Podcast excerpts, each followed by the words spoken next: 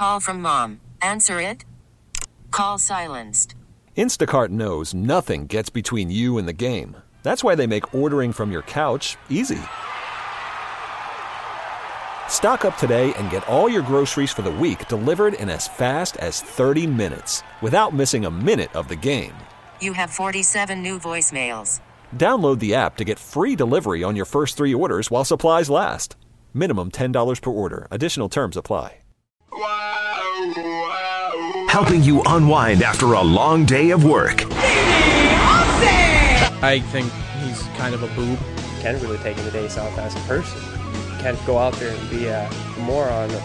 It doesn't work like that. The Nightcap We're eating the fruit. on WGR Sports Radio 550.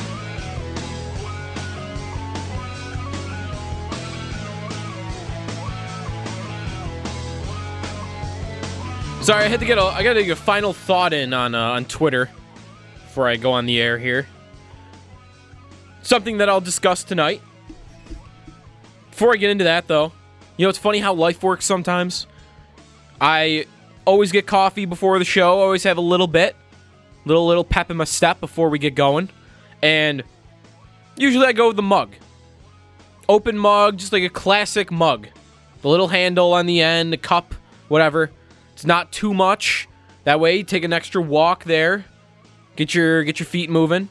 Um, but for some reason today, I decided to go with the traveling mug. So I got I got the top on it. It's a little bit taller, and funny enough, I- I'm walking through the door to get to the studio here from where the where the bistro is, where you make the coffee here, and I get bumped into.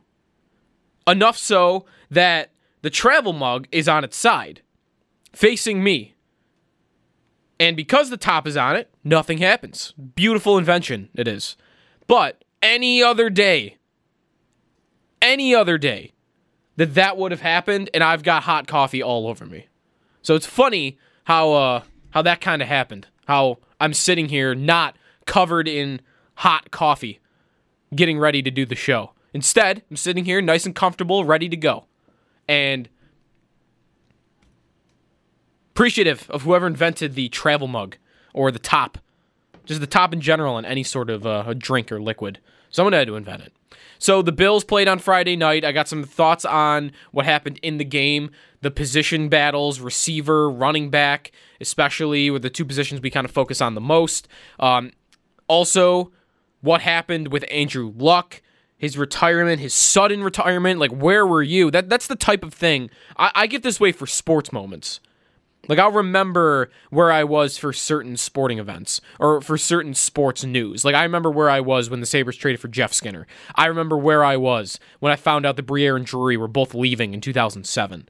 And I remember where I was when the Bills signed Terrell Owens. Like I remember where I was on a lot of that stuff. And I think Andrew Luck will register enough as a news item for me to at least get that type of feeling. It was unbelievable seeing that. I found out via group chat. So I'm in a group chat with a bunch of guys who are in a fantasy football league that we drafted on Friday, and I see on my phone, all caps, Andrew Luck. Wow. And I see some other people doing the same thing, like wow, wow, like holy cow. S- some other words I can't say on the air. And I'm immediately thinking, all right, what must this be? IR? He's out for the season? Because that would be that, wouldn't it? Or even the idea of a trade kind of registered with me for a second. Because if you think back to n- not this past offseason, but the offseason before that, I don't remember what sparked it, but there was a little bit of conversation here at the station and kind of in the football world. They're like, hey, would you trade for Andrew Luck? Like, would you do this? I think it actually, I remember now, it was born in the fact that the Colts had the second overall pick and Luck was coming off a season of injury and that they were 29 and that he was 28, going to be 29 years old. And what's funny is you look back at that now and I remember thinking, if I'm the Colts, I'm not trading Luck, but I'm drafting a guy here. It's just sheer value. If I'm not getting the value I want, which I think they ultimately did, but if I'm not getting the value I want, I'm taking the quarterback because I can do something. I can either trade luck and get a ton for him, or I can trade the new kid and get something for him when I feel like I got the package I really want. You don't take a guard second overall and pass on that type of value. If even if it's not ideal for your current roster, you hold on to it and you do something with it. So I was on board with I think they should draft a quarterback here. Not that they should trade Luck, but some people were like, all right, maybe that would be a thing they do. They draft Darnold second overall, you trade Andrew Luck. In hindsight's 2020, but I'm sure the Colts really wish they did that right now. I'm sure the Colts thought in the back of their minds in this past weekend that luck had come to them a lot sooner with these type of thoughts. Because if they had last draft, when they had the opportunity to land a franchise quarterback, maybe they'd have Josh Allen right now. Maybe they'd have Sam Darnold. But this is kind of how football works. Players' decisions, especially at the quarterback position, can drastically change the the the look of the league. Like Kirk Cousins, this happened with. Kirk Cousins got offered $30 million by the New York Jets a year. And he turned it down. More money than he was being given by Minnesota, and it was still guaranteed. And he turned down the Jets. Now, would they have still drafted a quarterback? I think probably not. You sign a quarterback to a three year, fully guaranteed contract. You're expecting him to be there for at least all three years. Even in Minnesota, year one didn't go so great with Cousins, but he's there. He's safe maybe if Cousins says yes to the Jets, in fact, likely, they are not taking Sam Darnold third. They are not trading up to the Colts spot at third. And then, who knows? Maybe the Bills slide into that spot. Maybe somebody else slides into that spot. And maybe the Bills have Sam Darnold instead of Josh Allen. And maybe the Dolphins have Josh Allen. Like, all this stuff could have changed. Every, like, 10 different things could be different if Kirk Cousins had just said yes to the Jets instead of to the Vikings. And with luck now, it's the timing. But you see that if this had happened a year and a half ago, two years ago, the Colts would be sitting here pretty with a nice young quarterback right now. And I kind of like Jacoby Brissett, but he's certainly not on the level prospect wise as Darnold or Josh Allen are. Certainly not. So I kind of feel for Colts fans even the ones who booed. I don't think them booing is right at all. Because it's right to be unhappy with the situation, it's not right to be unhappy with the man. The man has suffered how many injuries in the past four, four years, how many rehabs, and not everybody's built the same way. Some guys will take pride after their career, like, oh, look at all the injuries I battled through. And to their credit, you're a tough, you know what, if you're able to go through some of the injuries that you go through in the NFL and continue playing. But not everybody's built like that. And Andrew Luck's a smart guy. He went to Stanford. You see what his father's doing, Oliver Luck, in the XFL. Like he's a smart guy. He's involved in football. He's entrusted to run a league. He was entrusted in a high up position before that in college football. So, to me, He's a smart guy. He's dealt with all of this stuff. He's 29 years old. He's made money. Yes, he's leaving a lot of money on the table. But was it wrong for those fans to vote or to boo? Here's what Jerry Hughes had to say on that earlier today at One Bills Live. I was honestly shocked to see that they were booing him. I mean, here's a guy who laid his body on the line for seven years, always had that team, that organization in AFC South winning conditions. They were certainly always a first rounder for the uh, playoffs. And so, I mean, out of all the accolades for all those sacrifices, I would have loved to see them celebrate him a, a little bit more. I mean, he's a young guy, not even 31 years old, and he sacrificed so much and put his body through so much for the team, for the organization, and for the fans to kind of greet him like that. It certainly was uh, disheartening. Jacoby Brissett had similar words to that effect, like, yeah, it sucked that fans were booing. And I think it was just a product of the situation, though. It was fresh. The news was fresh. It had just happened. And how are fans going to show their anguish and their their frustration with that news? Imagine that you're the Bills. And we've been looking it's a little bit different in the in context because the Colts had Peyton Manning before and the Bills have had nothing before. But imagine that Josh Allen becomes a superstar quarterback. Like, not quite the best quarterback in the league, but what's Andrew Luck been? Like, right there. He's right there. He's not quite to Rodgers and Brady level or Brees even, but he's right on the doorstep. And really, you could argue that his ascension past that hasn't come because really, for the majority of his career, his roster has stunk. He's been carrying a carcass of a defense and an offensive line through season after season after season. And that can get tiring. That guy calls it quits. What if Josh Allen is tremendous? He's throwing for 5,000 yards. He's throwing for 30 plus touchdowns. The Bills are going to the playoffs every time he's healthy. And he calls it quits at 29. You did all that you did to get him. You got as lucky as you could get because you need a little bit of luck to land a franchise quarterback. You could scout as much as possible, but you need to get a little lucky. So you get lucky there. You go through all the trials and tribulations to get him signed. You, you get him locked up long term. It's like, we got our guy. And halfway through, he calls it quits. You better believe Bills fans would do the same thing in that situa- same situation with the news being that fresh. I want to kind of point that out because I think that's the biggest reason that that happened that way. I think if Andrew Luck is not on the field there, or really if he gets to release the news the way he wanted to do so in a press conference on his own without it being reported on Twitter before, then I think the next time that he probably is greeted with Colts fans, he's getting a completely different reaction than the booing. At the time of the booing, how much did they really know? Because I'll be honest, until Luck spoke, I don't think we fully knew what was motivating this decision. We kind of knew. We knew he's dealt with injuries, but I don't think you could look into his life and know what had been going on with him. And he kind of let you in during the press conference when he announced this. And correct me if I'm wrong, but that came after he was booed by the fans. That doesn't make it right, but I think that's why it happened. It was fresh, and the fans really didn't fully grasp the motivations behind the decision. At the time, it's a guy walking by that just quit on your team.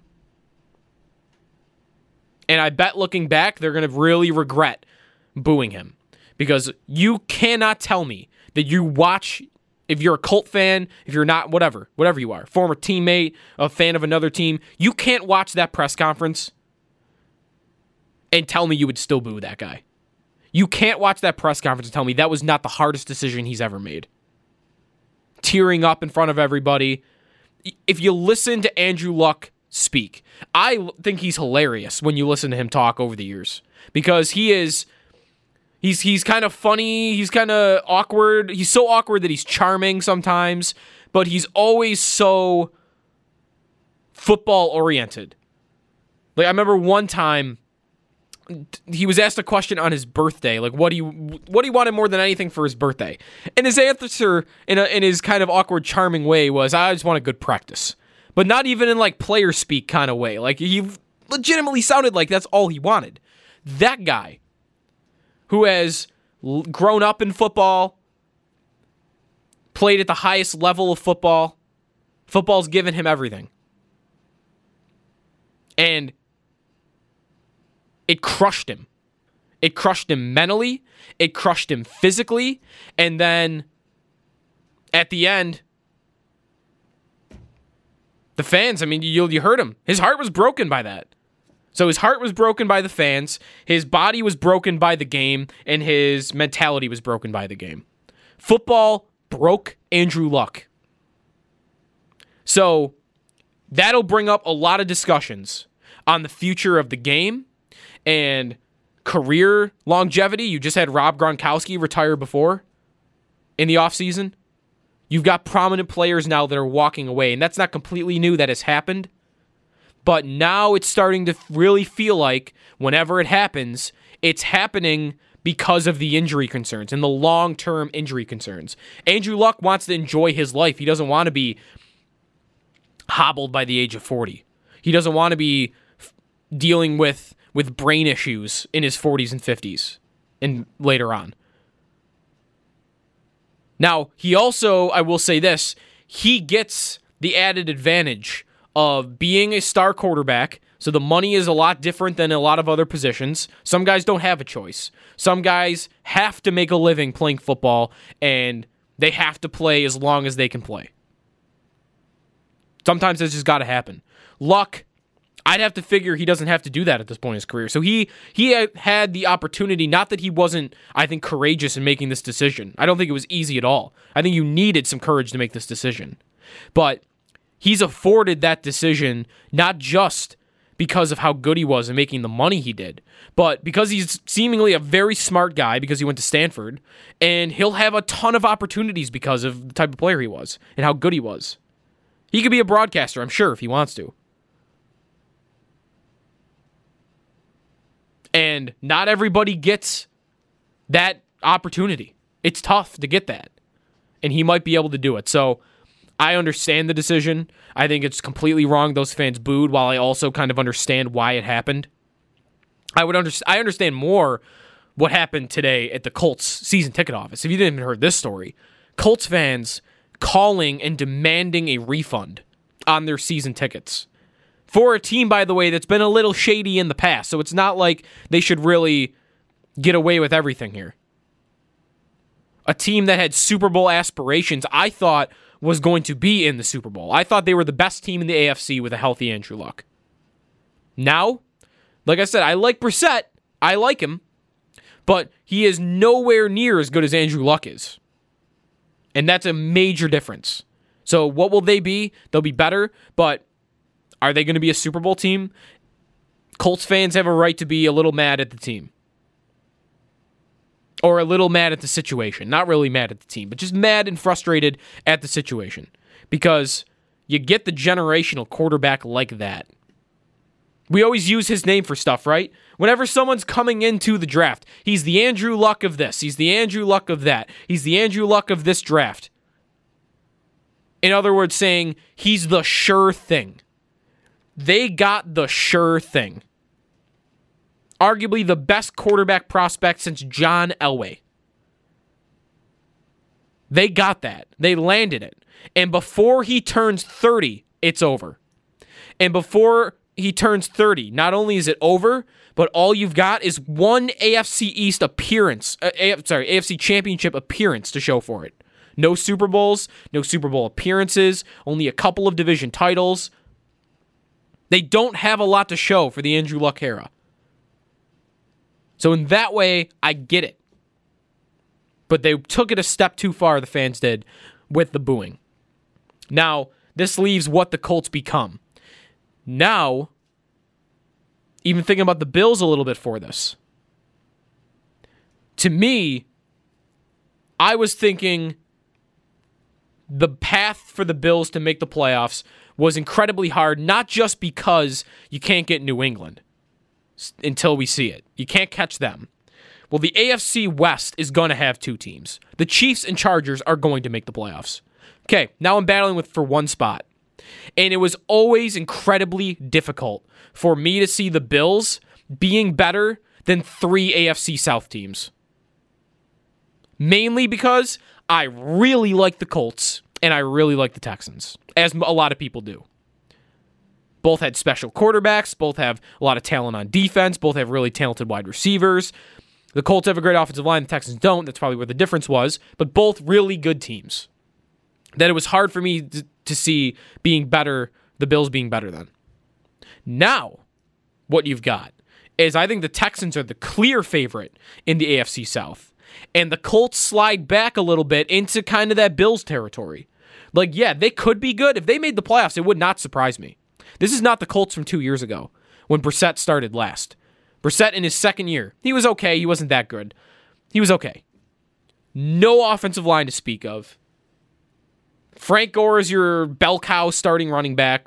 Frank Gore, I think, is good, but little old, not very versatile. He's your starting running back, your best bell cow running back.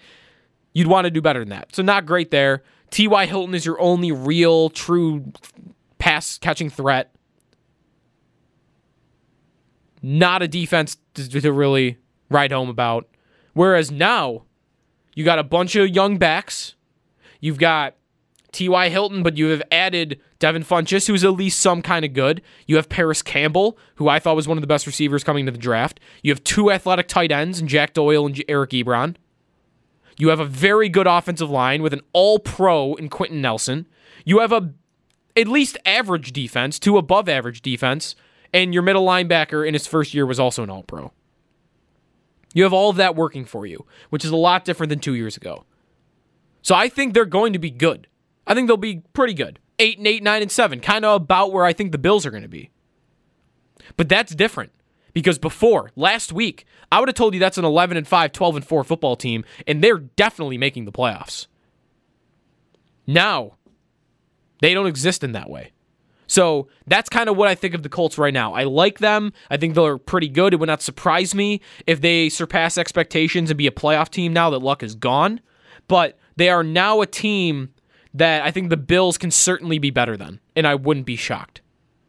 Because last week it would have stunned me if the Bills were better than the Colts in 2019. Now, I think it's completely realistic. I might even I would probably even pick them to do it. I might even pick them to do it.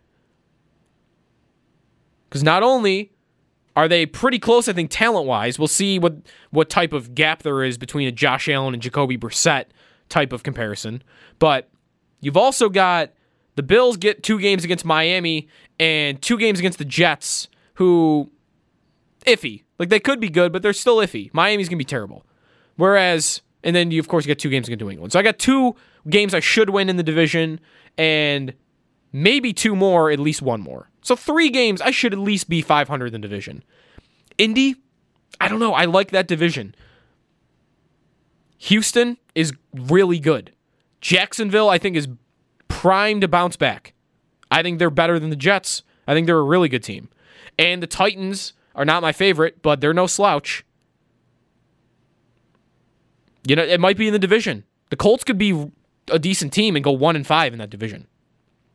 So that that's another aspect of where the difference may lie between the Bills and where I think the Colts are now post Andrew Luck.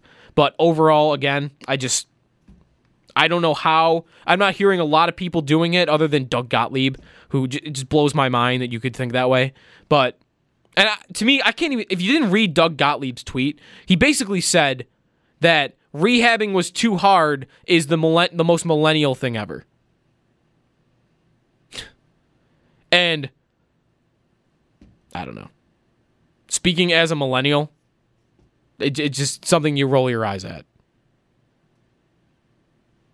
And I'm not even sure he believes it. I, I wonder because of who Doug Gottlieb has become and what FS1 kind of is. Just getting attention. Just trying to get attention.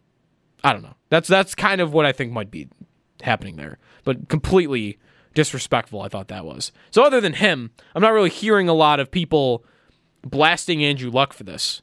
But to me, I don't really understand you if you if you think that he made some disloyal decision here and that he deserved to be booed or anything like that. I, I don't get it. 8030550 is the phone number. I'm going to transition to the Bills after the break. So, a couple of things I want to get into.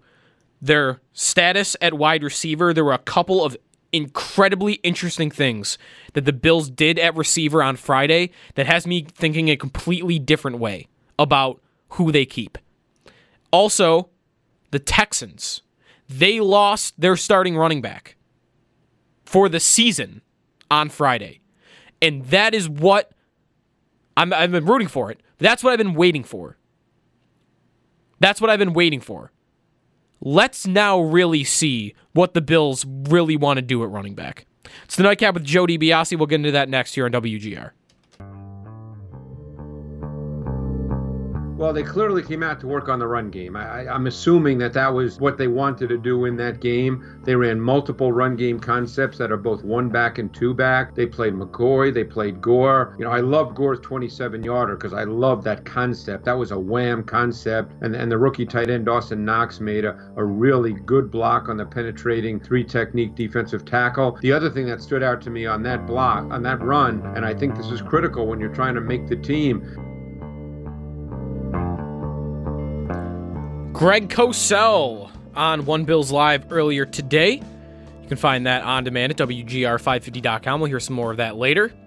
Um, he's talking about the running back position there, and as it stands, if you watch the preseason game on uh, Friday night, it looked like all of them looked good, right?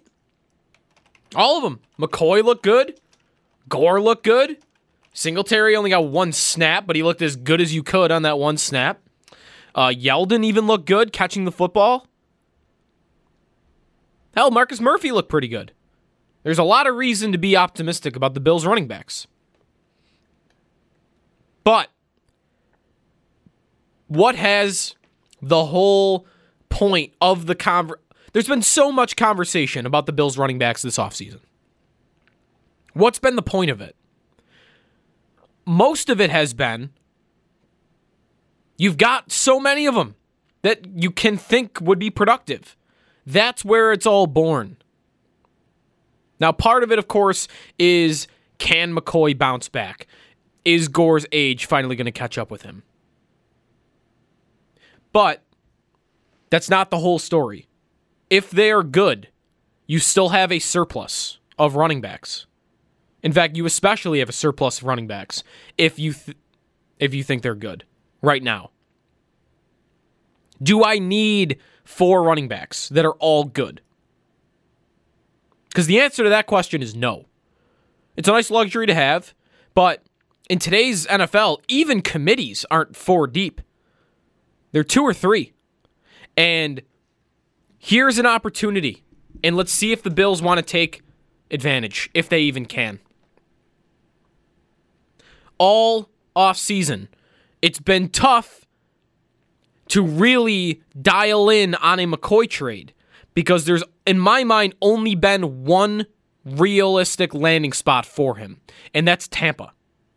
Tampa has Peyton Barber and Ronald Jones. Not a lot to, to write home about. Peyton Barber is kind of a journeyman guy, and Ronald Jones has been one of the more disappointing draft picks of last season. Second round pick, he's done almost nothing. It hasn't looked like he's going to do anything. They could use a McCoy. Now, here's Houston. Houston loses Lamar Miller to a torn ACL on Friday night or Saturday night. Super tough news for him. Especially for him because he's like 28 years old, running backs. Like this might be the end of his career. And they traded for Duke Johnson, who has been incredibly healthy throughout his career, although he's dealt with some soft tissue injuries, but played through them. He's now basically their only respectable running back on the roster. They just traded for him. And if you know anything about Duke Johnson, I think he's a good running back, but he's a lot better in the pass game than he is in the run game. And I don't think they're going to want to see him worn down by being a bell cow three down running back. It doesn't make any sense. So, yes, they just traded for him. Yes, they just acquired him. Yes, I think they would be comfortable with him being their starting running back. But they need another guy. Because if you look past Duke Johnson, on the Texans depth chart at running back, there's nothing there. It's practice squad guys and it's Taiwan Jones, who I think we know here from Buffalo is just kind of a special team guy. That's what they have. They're going to sign somebody or they're going to trade for somebody. It's going to happen. Do the Bills want to be the team it happens with? Because I would certainly argue after Friday night, Singletary's not going anywhere. Take out one of those other three backs, and you still have a very good backfield.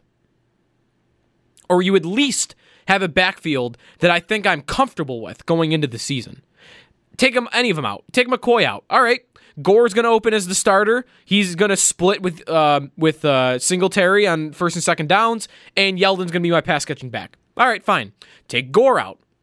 Same thing, but with McCoy. And McCoy's going to be the lead of a committee. Singletary will get his touches on first and second down, and Yeldon will be the pass catching back. All right. Take Yeldon out. It still makes sense. Gore and McCoy will split it. And maybe Singletary gets his touches now through the passing game, which he's shown to be able to do in both the preseason and training camp. You've got three veteran running backs that Houston should be interested in. What you get for them, I don't know. Maybe it's not that much. Maybe if you were to trade Yeldon to the Texans, it's for a sixth round pick or a fifth round pick. If it's McCoy, maybe it's a fourth. If it's Gore, maybe it's a sixth. I don't know. But I just don't see the point in having all four. That's the conversation. Now you really have an open door to a team that needs one of them. That should really be reason to hold some leverage over them. At least a little. You can expand that conversation too. Another thing that's come out of Houston in the last week they are down to their starting left tackle being Roderick Johnson. You don't know who Roderick Johnson is. Fair enough. He was a fifth round pick from last year that was inactive for 15 of their 16 games. Project. He is going to start on Deshaun Watson's blind side if nothing changes. They need a left tackle. And I think luck in his retirement could factor into this as well. If I'm the Houston Texans, if I'm Bill O'Brien, who is seemingly running the whole show there, if I'm Bill O'Brien, the the window is wide open for me to be the king of that division, to win now. I've got the quarterback on the rookie contract. I've got a great wide receiver corps. I've got some great talent on defense, even if you don't include Jadeveon Clowney. I've got a good defense. Time to win. And now the best player in the division that's not on my team is gone. The Colts, who suddenly everyone was picking to win this division, I'm now the favorite. Win now mode, right? We always talk about win now mode. The Texans are in certain win now mode. This could be your opportunity to kind of get them onto if they need a tackle, if they want to tackle. I would understand why they want to tackle. They don't want this guy, I don't think, starting on Watson's blind side. You're not getting Dawkins. Fair enough. I kind of was open to the idea of trading Dawkins for Clowney straight up. I was never fully in on that, and I've kind of backed off it since, kind of seeing what he's done in the preseason, thinking about Nsekhe's injury and the injuries on the offensive line. Like they're in a different spot than I thought they were. But I still really want to see this team get Clowney. I really do. Just at the end of the day, I think he is perfect for what the Bills need on defense. I think he's the last piece of the puzzle on the defensive side of the football. And I think because of what Houston would be looking for, I can trade away two guys from two positions that I would think the Bills have a surplus of to get him. I don't know if this would get it done. You'd probably have to throw in a draft pick or two. Maybe you wouldn't though, because he's a rental in some way. In some way, you could franchise tag him, but he's kind of a rental. Would Ty Nsekhe and LeSean McCoy be enough? Would Nsekhe and Yeldon be enough? Or Gore? They're not getting Singletary. Probably not Gore. But would Yeldon or McCoy be enough? Especially McCoy. And I think it makes sense for Houston. Maybe this is my bias and just wanting it to happen that I'm saying that, but I think it makes sense. It fills their two needs, their two biggest needs on their team. I'm going to give you and I'm going to take the guy who's not even shown up to your camp, who might not even play for you. I'm taking him. Ty Nsekhe becomes their starting left tackle, which, by the way, he's a lot better at. We had a guy on from uh, covering the Redskins a few weeks back, and, and the Pro Football Focus guys. Like everybody kind of knows that Ty Nsekhe in his career has been better on the left side than the right side. And for the Bills' sake, he's probably going to play the right side if he plays. And I don't know, man. Did you see Cody Ford on that Singletary touchdown run? The dude's a beast. So, am I fine with him starting a right tackle? Because I think I might be.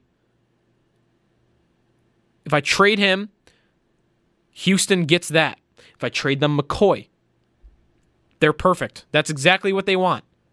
McCoy can be the first and second down back. McCoy can be kind of the guy that takes away some of the workload so that Duke Johnson can last through the season. Duke Johnson can be the pass catching guy. For Houston, it does make sense. Long term, not maybe, or maybe it doesn't, but on the short term, I think it totally makes sense for them. They are in win now mode. That's a win now type of trade. And for the Bills, as I've said many times, I like the idea of signing Clowney or getting Clowney. He is not elite, but he is very good. And he's got the athletic ability to be elite. He possesses that type of ability he would instantly be their best player on the defensive line. And then trade trade uh, Shaq Lawson, trade uh, Trent Murphy, probably not Trent Murphy, trade Shaq Lawson. You want some more offensive line depth? I'm sure you can go find a competent swing tackle for Shaq Lawson. You should be able to do that. I'm not too worried about finding that. I can find that. They just did it. They just signed Ty Nsekhe as a cheap free agent. They got Dawkins in the second round. They got Cody Ford in the second round. They haven't spent a lot on their offensive line. They've been able to find the guys. So just find one more. You can't just find a Jadeveon Clowney. And at, at the end of the day, I'm almost always going to be for an idea where you're trading two 30 plus year old players and you're getting a guy at 27 in the prime of his career. Always going to be for that idea. So, how much does Houston really make sense? To me, they make a ton of sense. A ton of sense. It can be a smaller trade, it can be one of the Bills' running backs for a pick, or it could be a much larger type of deal. Maybe it would include Clowney. And John McClain, who covered the Houston Chronicle, covers the Texans, one of the more esteemed writers in the business. He said on radio in Houston on Saturday, quote, I believe the Texans have a deal for a left tackle. It's just waiting on Clowney to sign his tender. I wouldn't guess that that's the Bills. If I had to guess, that's Washington with Trent Williams. Despite their efforts to say they're not trading him, I would guess that that's that deal. But I wonder if things have changed since Lamar Miller got injured. Because if the Bills could now kind of snake their way into that deal and one up that team because they have something that that team doesn't have, and that's a plethora of running backs you can give away. That's your advantage. That's where you take advantage of getting a player in his prime for two 30 plus year old players. And like I said, maybe you'd have to throw in a draft pick, but I'm not sure you'd even have to do that because he's only got one year left in his deal. So what do you think? Does it make sense to trade right now with the Houston Texans? 8030550 is the phone number. I will uh, get into the receiver position when we uh, when we come back in the top of the hour. McKenzie, Duke Williams, seemingly doing very well for themselves and their their probability of making this roster. But if they make the this roster, someone's not gonna. Someone that you wouldn't expect to be cut or traded is going to be gone. And who would that be? It's the Nightcap with Joe DiBiase here on WGR.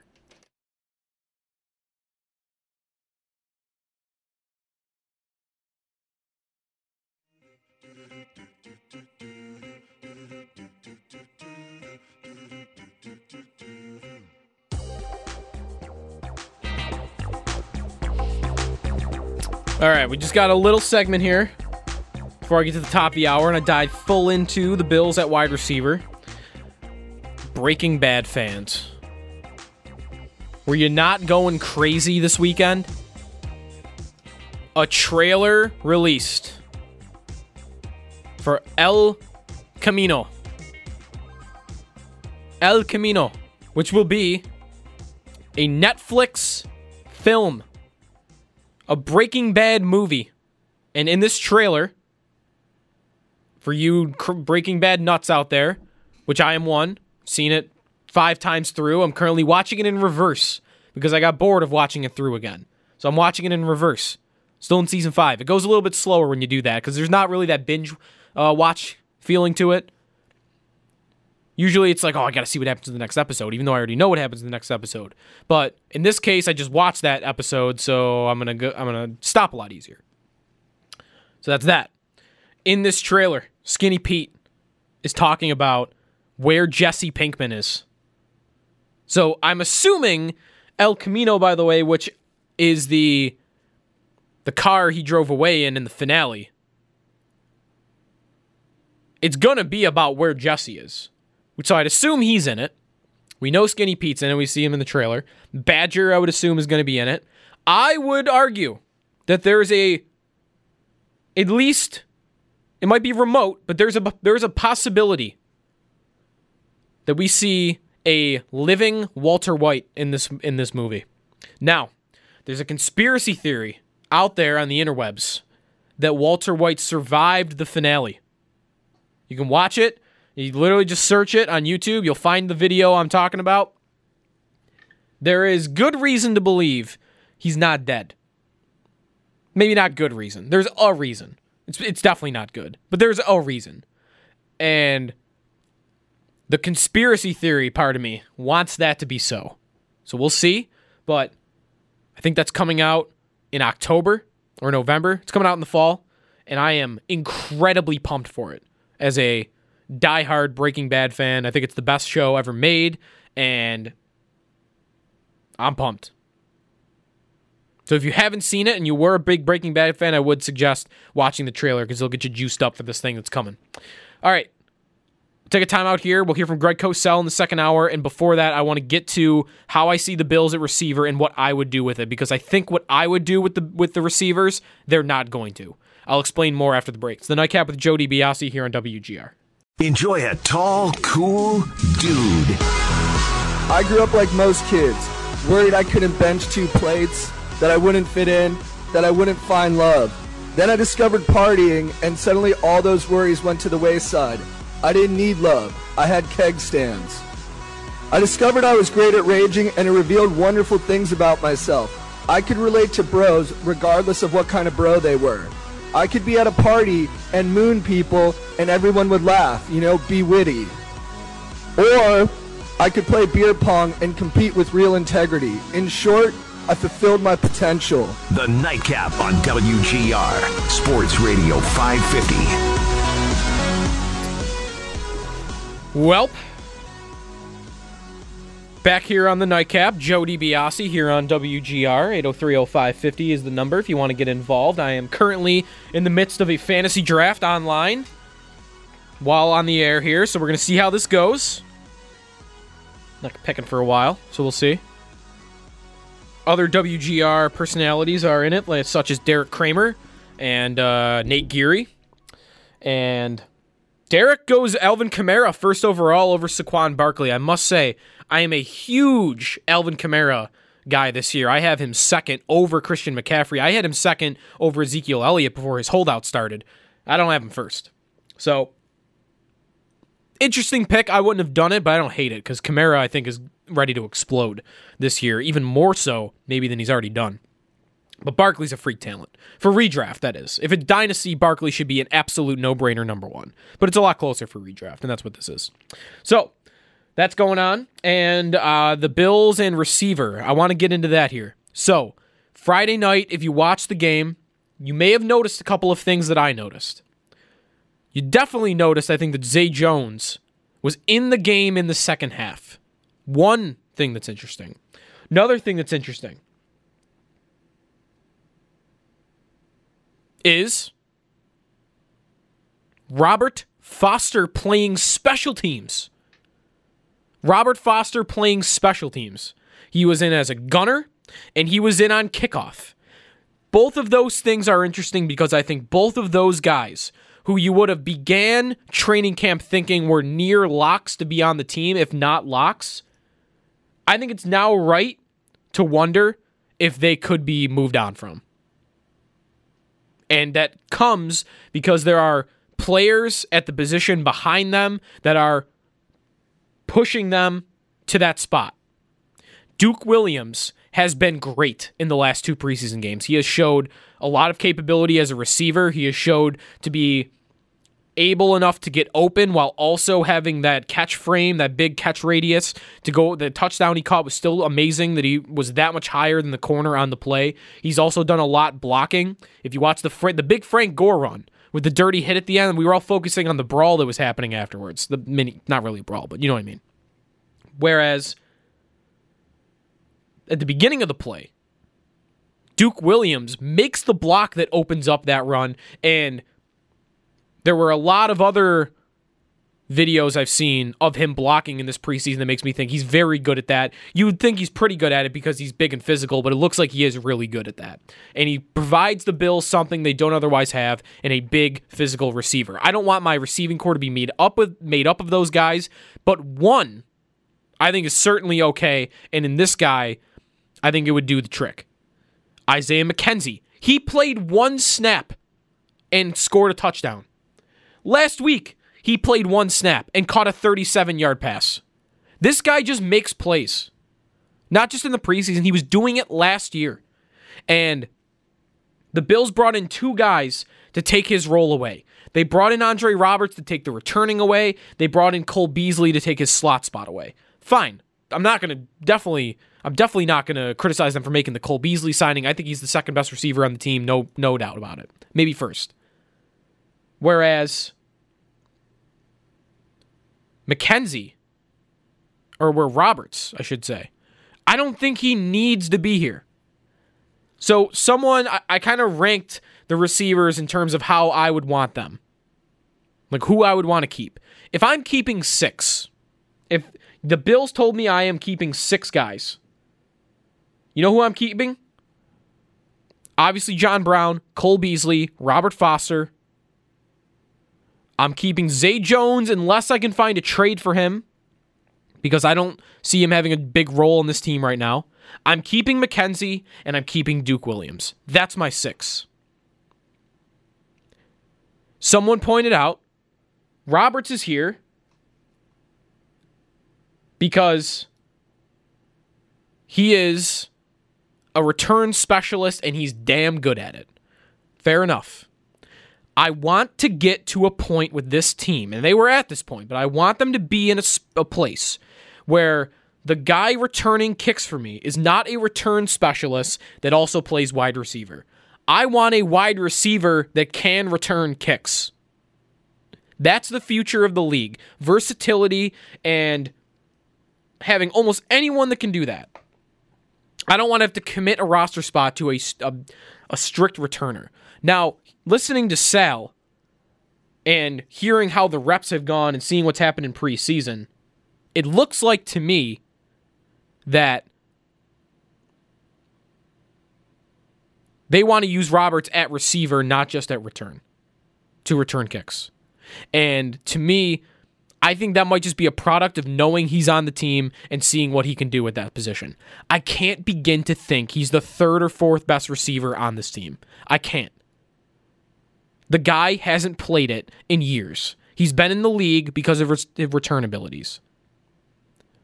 I've compared him to Mike Tolbert in that Tolbert stayed in the league by switching to fullback, and the Bills wanted to switch him back. And then they quickly realized, oh, there was a reason he was a fullback because he's not fast at all, and he can't really run anymore. Roberts, if they try to play him at receiver in any significant way, I think they're going to quickly realize why he's been in the league as a returner and not as a wide receiver. Now, that being said, I think you've got a lot of other receivers on this team that can be productive. I want to see Duke Williams on this team. I from the beginning I've said I wanted to see Isaiah McKenzie in this team. Uh, Robert Foster I think deserves a spot just because of what he put on on the field last year at the end of the year. I don't think Zay Jones needs to be here. He's kind of an in-betweener, right? Like He's kind of an in betweener. He's not quite big enough and physical enough to be that big body receiver like Duke Williams. He's not quite quick enough and fast enough to be that deep vertical threat like John Brown and Robert Foster are. He's kind of an in betweener. I'm not saying he's really bad at anything. I would say he's bad with his hands. I think he drops it drops a lot, but I think he's just kind of eh. And maybe he could be a throw into a, a trade with Houston. They have a lot of injuries at receivers. Will Fuller has been a walking injury in his career. I think he's really good, but he's always injured. Keke Coutee is a good slot receiver for them, injured already. So they could be a team that might want to throw that, see that happen. But I think you could be able to trade him. And it's kind of the same thing with the running back position for me. It's not, oh, I just don't want McCoy. I hate McCoy. I don't want him on this team. Uh, hater, whatever. No, it's just I like the other guys, and I think that if you can maximize value with him, I, I'm kind of in the same place with how good your running backs are, whether he's here or not. And that's kind of the position I'm in with Zay Jones. I think they have a good but not great wide receiver corps. I don't think that changes at all if they trade Zay Jones. If they traded Zay, if they cut him tomorrow, I would still tell you they had a good wide receiver corps. I wouldn't tell you they had a bad one. And if he stayed, I wouldn't tell you they had a great one. So if he's not giving much of an impact, if he's the difference between him and McKenzie and the difference between him and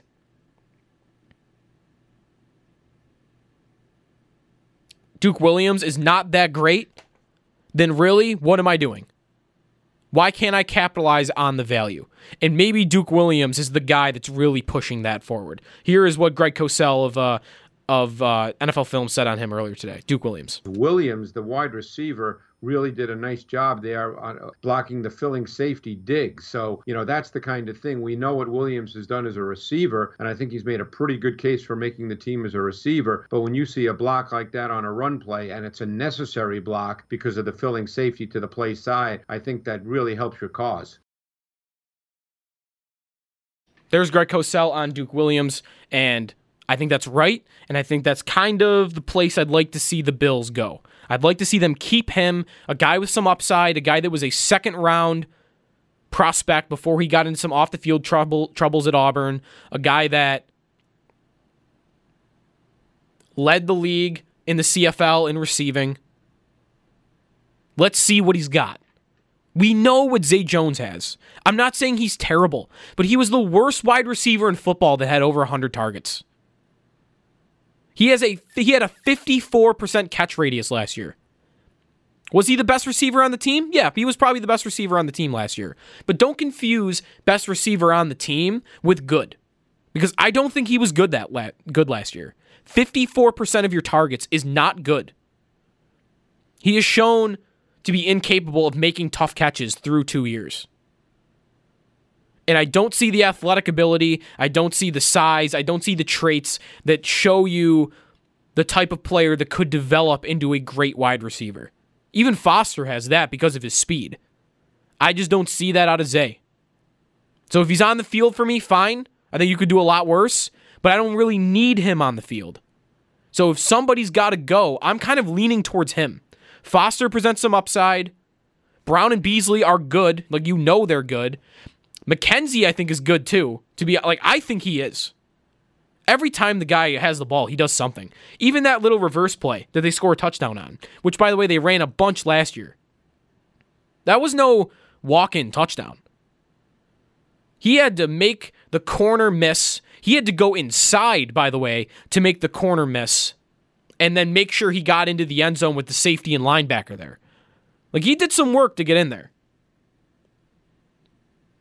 And if they cut him or they cut Duke Williams over a guy like Zay Jones, who doesn't present the same type of upside, I'm not going to be real upset about it, but it's just not what I would do. So that's how I see the Bills receiving corps kind of shaping up. And maybe one more point here on Duke Williams and him being a physical type of presence in the passing game. It would be a little different for me if you told me I had a tight end that I could count on to provide that.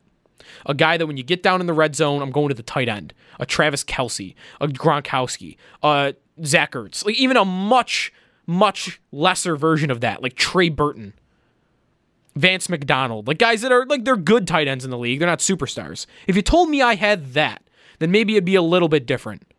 But when I get down in the red zone, I don't know that I can count on Tyler Kroft right now. In fact, I know I can't do it right now because he's injured. I don't know that I can really count on Tommy Sweeney's seventh round pick. I don't know that I can count on Dawson Knox, a third round pick rookie. Lee Smith, I think I should know I'm not looking his way when I get in the red zone. I don't have that type of player at that position. I do have it right now at receiver, but it's only with Duke Williams. And do I want to? I, I want speed. I want separation, but it doesn't completely need to be taken away the size and the physical ability. You can have one guy like that. And I wonder if the Bills are thinking the same way. If they're thinking, if they get down to cut day and Duke Williams is in a tie, like they can't decide between Duke Williams and one other guy. I wonder if they'd keep him just on that premise that he is giving me something I don't have. That's to me his path to making the roster, coupled with how good he's been in the preseason, especially in the last two games. You didn't really see him much in the first game, but the last two games he's come on strong. And even when he got some first team reps, I think that's promising, and I'd like to see him on this team. 803 0550 is the phone number. What do you think about that? The Bills, receiver, and a running back. In fact, let me get into that here a little bit before we hit a break. Because if it does come to pass where this is what they are running back going into the season. If they keep five, which is realistic, I think, at this point, I would just urge the Bills, want to urge them, don't make Singletary inactive. Don't do it. A third round guy who has shown the type of promise he has, I think it would be easy. It would be an easy route to say we're going to go with the veteran guys, we're going to teach the kid, we're going to get him more comfortable. Like they can easily sell, I think, to their players and to everybody why he wouldn't be on the field. A lot more easier than it would be to sit a veteran like that when they're either getting their money or they have the respect around the locker room. Like that's tougher. But who's the best player on the field? And I can't see a scenario where if Devin Singletary is looking like he has looked so far, that he is not one of those guys. So yeah, Yeldon looked good, but he had his fumbling issue in the first game. Yeah, McCoy looked good, but he didn't look so great last year. Frank Gore looked good, but he's 36 years old. To me, it's the same conversation over and over. I get it. It's four running backs that you all have. It's a good problem to have at the end of the day, by the way. It's a good problem that the Bills have four running backs but they can't all eat. And I'm continuing to imagine a scenario that's going to play out in front of us where the rookie is the one that kind of gets left behind to start the year. And I don't think that needs to happen. In fact, he's the guy with the upside. He's the guy with the upside. So why wouldn't he be the one that's at least getting the change of pace role? As opposed to a veteran like Gore or Yeldon. And Gore, by the way, real quick, man, that guy's tough. Like that hit he take he took. If you saw what happened to Lamar Miller, it was almost an identical play. It was almost an identical hit. It wasn't Lamar Miller's wasn't late. By the way, super cool. Josh Allen was getting in that guy's face after the play, but the it was a difference or there wasn't much of a difference between the two hits. And Miller with a torn ACL, like that sucks for him. But Frank Gore, man, like that that's got to be you know that's part of the reason why he's still going at 36 and he still looks he still looked pretty fluid. Like he was as fast there as I've ever seen him. He's never been a speedster, but I would tell you right now, maybe that's the trick to uh, to aging for Frank Gore. He was as fa- he wasn't he was like 36 year old fast at 29. So now that we see him at 36, we still think, oh, look at this guy, he's still going the same way he was seven years ago. He was never fast to begin with, but he looked like he had some juice. And he takes the same hit. He's a little banged up. He leaves. He comes back into a preseason game. like, wow. So I, I don't need him off this team. I don't need McCoy off this team. I don't need Yeldon off this team. But to me, it would suit the Bills best to maximize on their situation and just get rid of one of them for something. I don't need to cut one, but if you could trade one, I would hope the Bills wouldn't say no to it, especially if it's something significant. If Houston came calling with a third or fourth round pick, I don't care which one it is. I think you would do it. I think I would hope that they would do it because I think they should feel comfortable with their other backs if they were to do it. 803-0550 is the phone number. We'll take a timeout here. Any thoughts on that before we get to Greg Cosell? Get them in now, and we'll uh, we'll get to your calls after the break. It's the Nightcap with Jody DiBiase here on. All right, welcome back to the Nightcap. Jody DiBiase here on WGR. We're going to hear from Bills quarterback Josh Allen as well as Greg Cosell, a little bit of each before we get out of here tonight. Talking Bills wide receivers, the running back position, potential trade with the Houston Texans, if I've been kind of laying out here. And uh, also Andrew Luck. If you got any thoughts on him and the fact that the fans booed in the first place, let me know what you think. 803-0550 is the phone number. Let's go to Chris in West Seneca. Chris, what's up, man? You're on the nightcap. Hey, how you doing, Joe? Good. How are you? Uh, good. Real quick, I, I agree with you wholeheartedly about this running back thing. You you can't carry five running backs. I mean, I guess you could, obviously, but they. Did, what's funny is Sal brought this up earlier on the afternoon show. They did do it two years ago, but it didn't last very long because they cut. I think Joe Banyard, he said, and they cut somebody else pretty quickly. So they have done it, but they haven't really kept it up very, uh, very much through the season at least. No, I mean it's just you're not dressing five on game day, and you're right. doing Singletary an injustice by sitting them and making them inactive on game day. So that being said, I, I think you have other positional needs. Duke, the, the Duke Williams Zay Jones thing to me is, is super fascinating because I, I, I personally don't like Zay Jones. I don't. He he didn't drop a single ball in college. I mean, he was noted for having awesome, awesome hands. This guy just seems to not make the big catch when you need to catch. And but Duke Williams is a big body, and that's who you go to in the red zone. But I, I just I don't know. To, to me, Duke Williams doesn't seem like a real polished route runner, and I, I don't know. I mean, I, I'm kind of torn. But I, I if I had to pick, you put a gun to my head, I, I would take Duke Williams over Zay Jones just because of the body and the physicality. But um, and then just real quickly, the, the trade with with, with Houston, I, I would do whatever it took to, to get Jadeveon Clowney, however it works. Um, you know, him on one end and, and Jerry Hughes on the other. I, I, you know, this is a very, very good defense as it is. You put him on this defensive line, and you're talking one of the best front sevens, I think, for a long time. So that's it. I'll take your comments off there. Yeah, Chris, thanks for your call, man. I think what's interesting is when we get to uh, when we get to Greg Cosell, you're going to hear him have some worries about what Ed Oliver's looked like in the preseason. I'm a little worried about that too. That's not the reason I would do this, but I, I just don't think the Bills are so good on the defensive line that seems like a lot of people want to give them credit for that you wouldn't make a move like this. Like I think they need a guy like Jadeveon Clowney. You don't know Oliver's going to show up and be elite right away. Like everyone kind of want to make him out to be. He might have some growing pains. He's got a lot of deficiencies that players of his draft status don't have coming into the league. I'm not saying he can't get through them, but he'll he might have some growing pains. And I don't really like Star that much. He's a very one-dimensional run plugging defensive tackle. And the only other guy I can really count on play in and play out is Jerry Hughes. Clowney becomes your best run defender and your best pass rusher immediately. He was the second best run defensive or run def, uh, he was the second best defensive end at rush defense last year in the NFL via PFF, and he was an above average pass rusher. Is he an amazing pass rusher? No. He's kind of what I think you would have wanted Shaq Lawson to become. Like when Shaq Lawson came into the league, he was not a polished pass rusher. You would have hoped he could become above average at it and become a dominant run defender at the position because you would have thought he could do that too. He's been very good at that. He would be. Clowney is just a souped up Shaq Lawson. He's a great run defender, but he has pass rushing ability. He has explosiveness. He's able to bull rush, and I think that I think that really he's a guy they don't really uh he's a guy they don't have right now. All right, let's take uh let's take a few minutes here. Let's hear from the Bills quarterback because I want to get back into the Andrew Luck stuff a little bit. Josh Allen some stuff to say about that as well as the uh the running back and receiver position that he saw from on uh on Friday night. Here is the Bills quarterback with the media. T-Mobile has invested billions to light up America's largest 5G network from big cities to small towns, including right here in yours.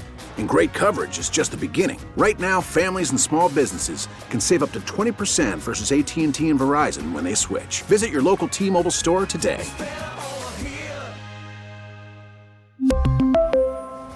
Plan savings with 3 lines of T-Mobile Essentials versus comparable available plans. Plan features and taxes and fees may vary.